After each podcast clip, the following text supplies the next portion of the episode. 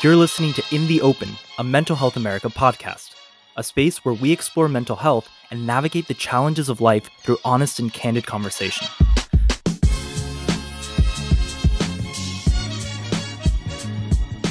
Hi, everybody. Welcome back to our podcast, In The Open, with Teresa and America. Hi, everyone. On this episode, we're going to continue the topic of trauma, but we are going to transition to healing, which we did last week. And so today we're talking about changing the thoughts you tell yourself.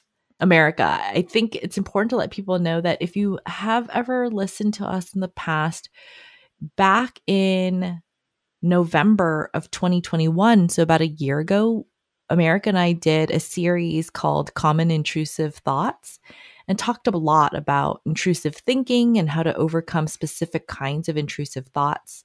I think what distinguishes today for me, America, is that we are talking about the way changing our thinking is tied to trauma that we experienced. Yep, I would say so. Okay. I'm thinking of how that plays out in my life. Can I so, share some thoughts? Because I, do, I recently went through something. Everybody knows I've been working on myself. But one of the things I found was so interesting because I am a clinician and I've worked with people who have to um, change their thoughts. So when we think about common intrusive thoughts or thinking traps or what therapy calls cognitive restructuring, if you're new to mental health, I think it's important for you to know that those terms are what a therapist uses when you go to therapy. And a lot of this work is in the theory or working model that we call cognitive behavioral therapy. It's like people who are new to mental health often, I think that they find aha moments when they go look online and they learn about cognitive behavioral therapy.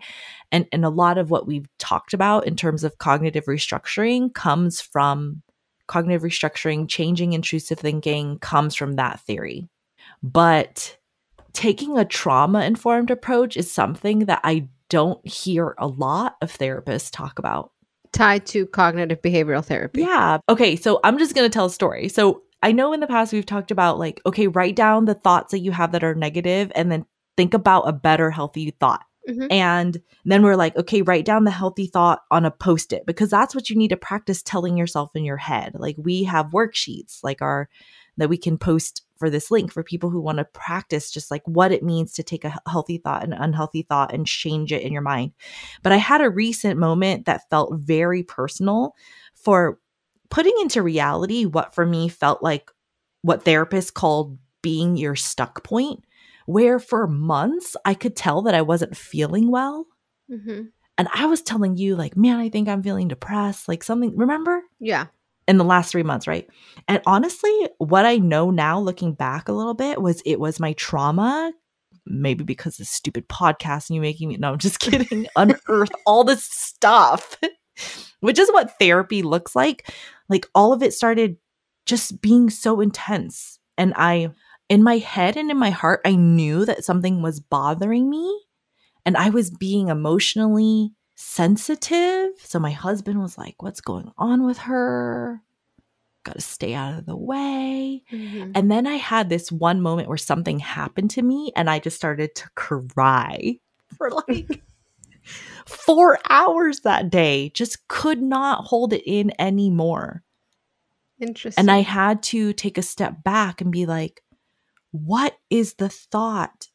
And it's so funny because it goes back to one thought that I shared with you when we did intrusive thinking that continued to this moment to be my stuck point. And it was, no one cares about me. Hmm. Or like, I don't belong anywhere because nobody cares about me and I don't know where I belong. What I realized is that just mattered to me because of the things that were happening, but I never worked through it enough to finally get to a place where I felt safe or okay. Mm-hmm. So then this event that kind of smacked in the face with the emotion of it, was it something that was just kind of part of your day-to-day or did somebody say something to you? Or it was something so normal mm-hmm. that my brain exploded. Okay. Basically, it was akin to not being invited to the barbecue. Okay, okay. And like that you felt a little be- left out. Yeah, FOMO, like these events, they okay. have a way. In the end, like, who cares? Do you really care about?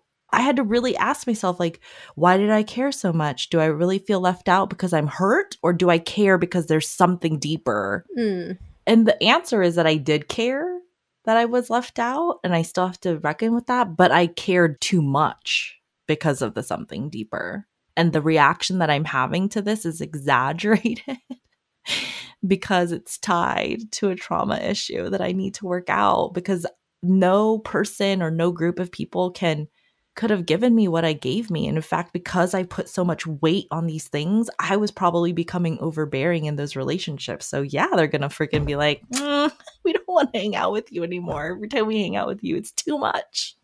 I think the normalcy of of that encounter makes even more sense for me, because in our kind of day-to-day, we may forego really feeling things because we're so accustomed to just letting it go by, you know?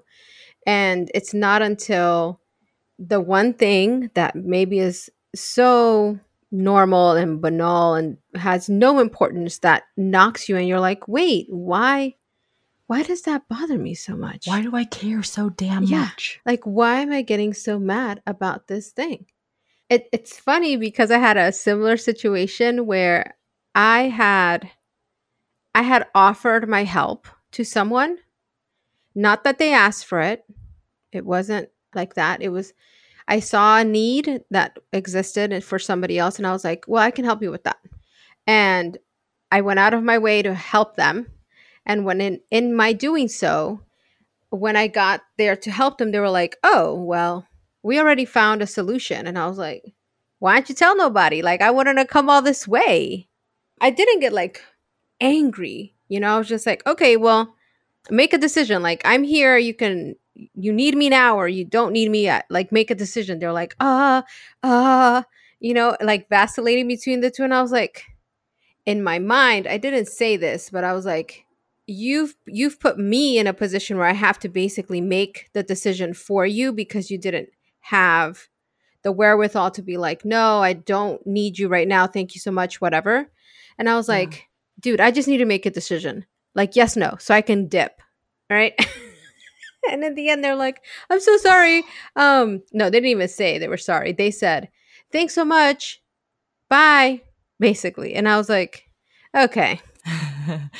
I have to ask you a question. Yeah. Because for me, at least, I recognize that this ties to some recent conversations we've had about how much it matters for you that your opinion is valued. So when I hear you tell that story, mm-hmm. there's elements of that in the beginning, but then where it landed was you need to make a decision. So when you said that, mm-hmm. was the you need to make a decision is a reaction to the anger you initially felt?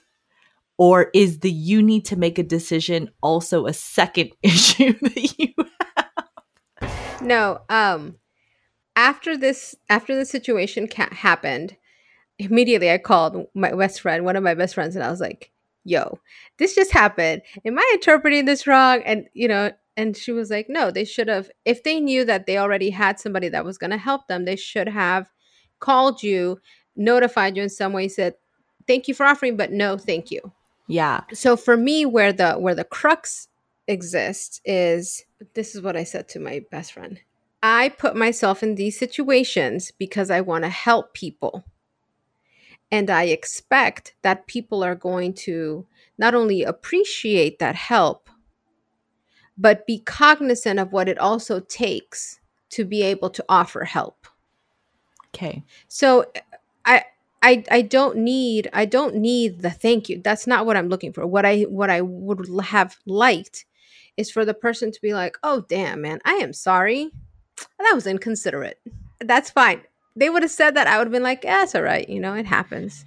Okay. So I'm a, I'm going to ask you a question again then. Yeah. So I think, it, I think this is a great example, because when you think about changing the thoughts that you tell yourself, so much of therapy, it's easy to focus on these big things that I showed. Mm-hmm. But your example is really important because, like, being not invited to a party might feel like not a big deal, but it could also feel like a big deal. But your situation is something we run across through all the time, which is about it, it's for me, it's a little it's interesting because it's gray, right? Feeling respected for your time mm-hmm. is important for mm-hmm. all of us. But I'm going to ask you a question.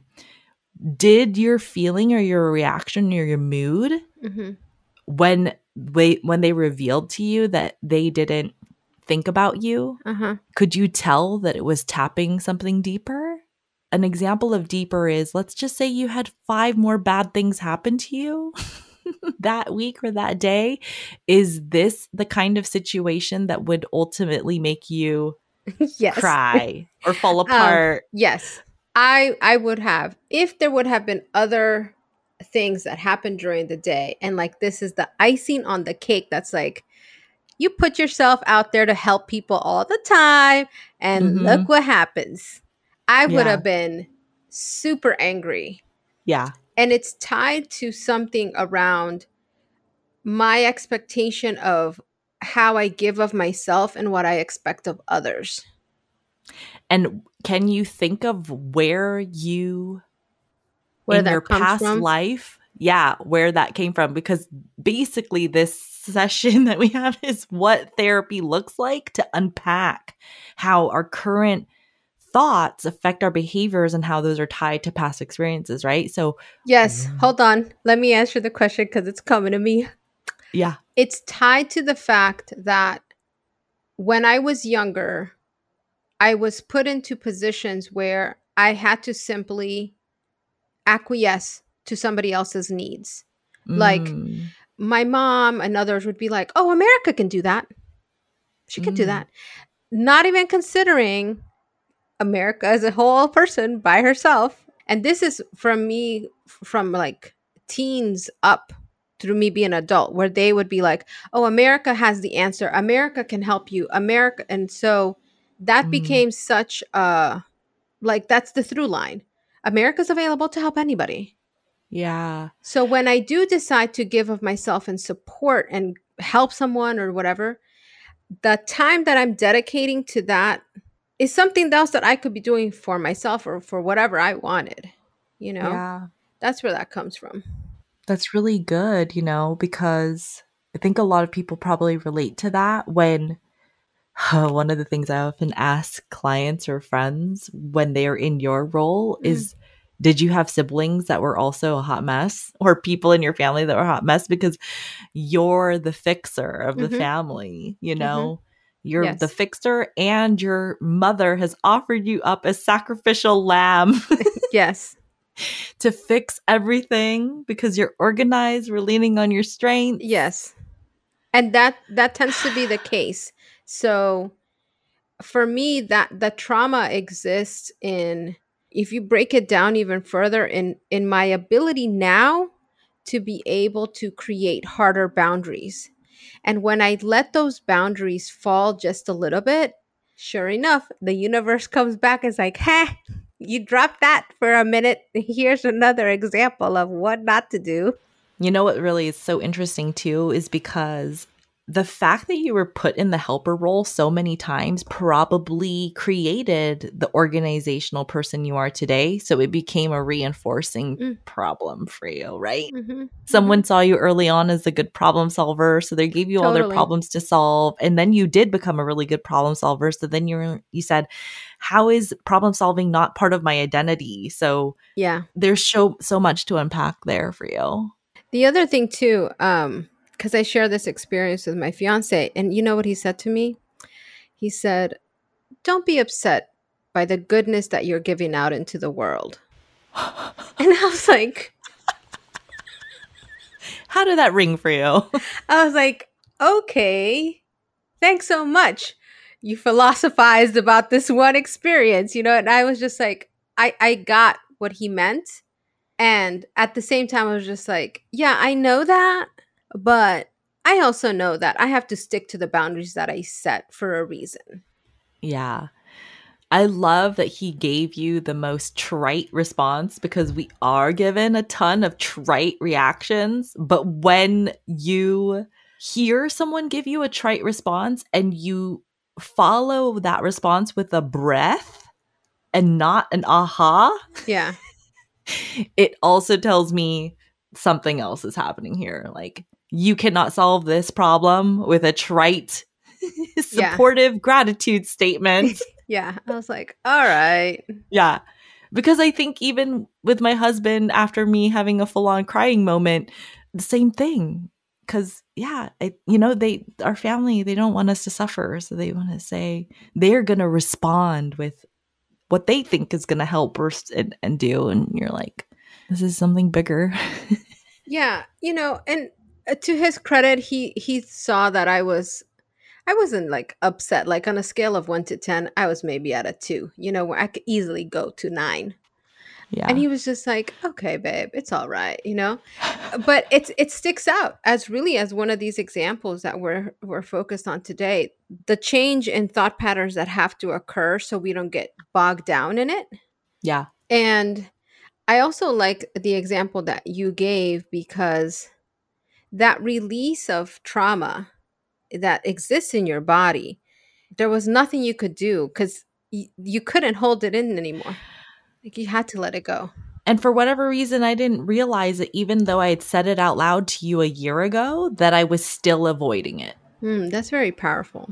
I know I was emotional, but I wasn't letting it go. I wasn't really – in fact, maybe that was a trigger for me holding on to it tighter in a different way, and led to the – I'm going to say maybe this is something that I think is important, which is it's not up to my partner. It's not up to your partner to solve those problems. They're just trying to do the best they can. Mm-hmm. With the things that that we put out, right? It's ultimately up to me to work through the hard questions. And at least for me, coming out on the other side, what I will say is today I have processed that stuck point more than I did a year ago, but I'm probably not done. I think an old person me would have said, oh, great, I revealed that uh, insight. And mm. now I could put it back on the shelf and never have to deal with it ever again.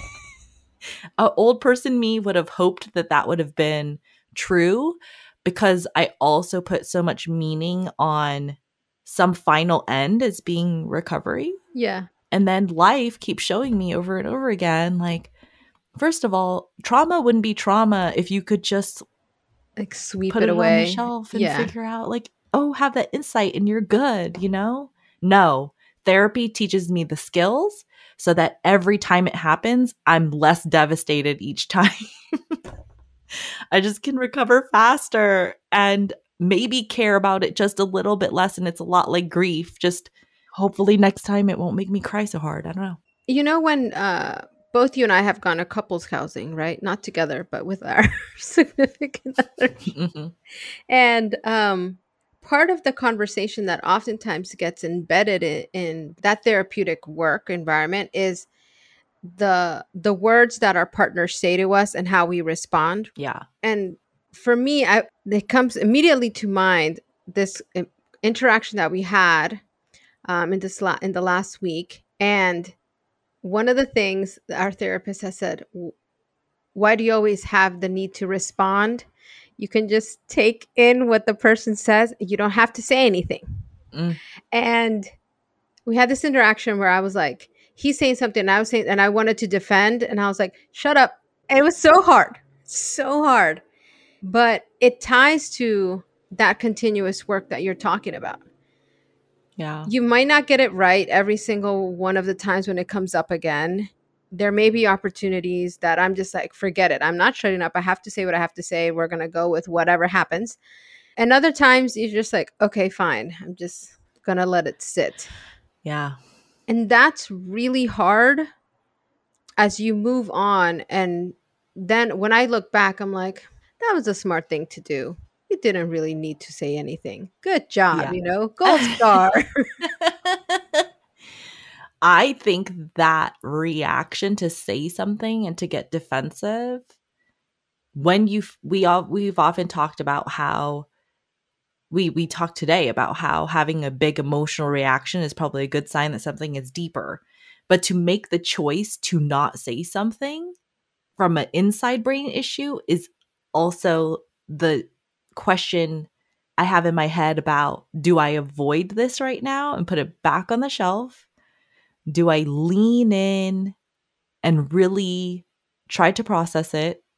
Or do I make an excuse and just find another reason to eat a whole bag of Cheetos, which is like an extra Completely. layer of putting it on the shelf, which is yeah. like the worst of my past behaviors fell into weird combo number three, where I'm like, I'm putting on the shelf, but I'm not putting on the shelf because I'm going to let myself sit here and think about it for fifty hours while eating a bag of Cheetos. Yeah. And so I'm going to let myself ruminate and think negatively about this.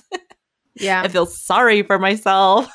But that's that's the work, though, isn't it, though, babe? For you to be able to be like right now, like, uh, no, affirm- I'm going to say, I don't know. At least today, I think there's two options. You can fully avoid, or you could do the hard work. But yeah. when you do the hard work, you have minutes, micro minutes of decisions. Part of the hard work looks like productive, good hard work, or it looks like destructive, self-destructive hard work. Mm-hmm. Either way, I'm thinking. Yes. But one gets me to a better place and the other one perpetuates my depression, right? Mm-hmm. Mm-hmm. And I think for the last year, I've done basically spent a year combo avoiding and not positive thinking until it just started to, like, that we talk about the metaphor of packing it in until I exploded in the month. Prior to me crying, I'd been crying a ton for the same issue where I was like, like I said, I was like, I, I feel like I re- reached a breaking point on this one issue. You know, my body said, screw it. If you're not going to work it out and it's starting to impair all your other relationships, we're going to just make you cry. So then I finally shifted to more productive, healthier yeah. processing. I think how it stands out in my head is like when you're avoiding, there are reasons why you're avoiding, whether you may not be prepared to fully engage in that work like you're talking about, or the other one, you're like not even being prepared. You don't have the energy and the power to trudge through having yeah. the same conversation or whatever. Or the insight. Yes. I don't even know that I realized how much of a problem it was until it really became a problem that I realized I had to confront. My husband was like, man, you know, I'm sitting with you and I feel like I wanted to say this to you for months now. It's like, wow. But I didn't know how to put my finger on what was going on either. And I never really understood why you were investing in those relationships the way you were. And then it opened all kinds of things for him. Because I'm like, wow, I don't think I was ready emotionally. I don't think I had energy to. Mm. I was dealing with other stuff. And as a factor of that, because of that, I don't think I had the awareness that it was an issue. Yeah. So I could not have known enough to bring it up to a therapist to say. That's a very interesting point, because there, I think there's a lot of expectation that we as individuals know how to talk about whatever it is that's bothering us, like so easily. Here's the recipe. You talk about one, two, three, and, and that's not the case. It really is hard to dig in and be like, oh, wow, let me let me think about this a little bit more. And let me think about that a little more. And then it creates a whole web of stuff that's connected to this one thing. But out of that experience for me, I think what is has been most useful is definitely having someone there that they may not always ask the right things, but they're pushing me and being attentive to the fact that I may need a little pushing, or I may just need people to give me space. I think that's really important. And then recognizing for myself that changing my thoughts has, within the last two years, I think there's been a lot of work for me in that area, because my thoughts are then connected to the actions that I engage in. And whenever I struggle, I'm like, God, don't be so hard on yourself, man. Look, you're you're making progress. Look. And that, I think, is important. We we forget about that all the time. Yeah. One thing I really appreciate about this conversation, this is my final thought, is that in therapy, a lot of the solutions are packaged up in these nice bows. And then as a person who's on the other side, who sits there as the client or whatever, then we think that there's some expectation that these solutions are supposed to be easy. Like, if I fill out this worksheet, I'm going to have an aha moment and it's going to be great. And I appreciate that here we've kind of walked through what it looks like to do the hard work of changing your thoughts and how actually therapy is five percent of the experience, because ninety-five percent of the experience is the way we take it home and we sit with it and we practice and you cry and you succeed and you make mistakes and you learn.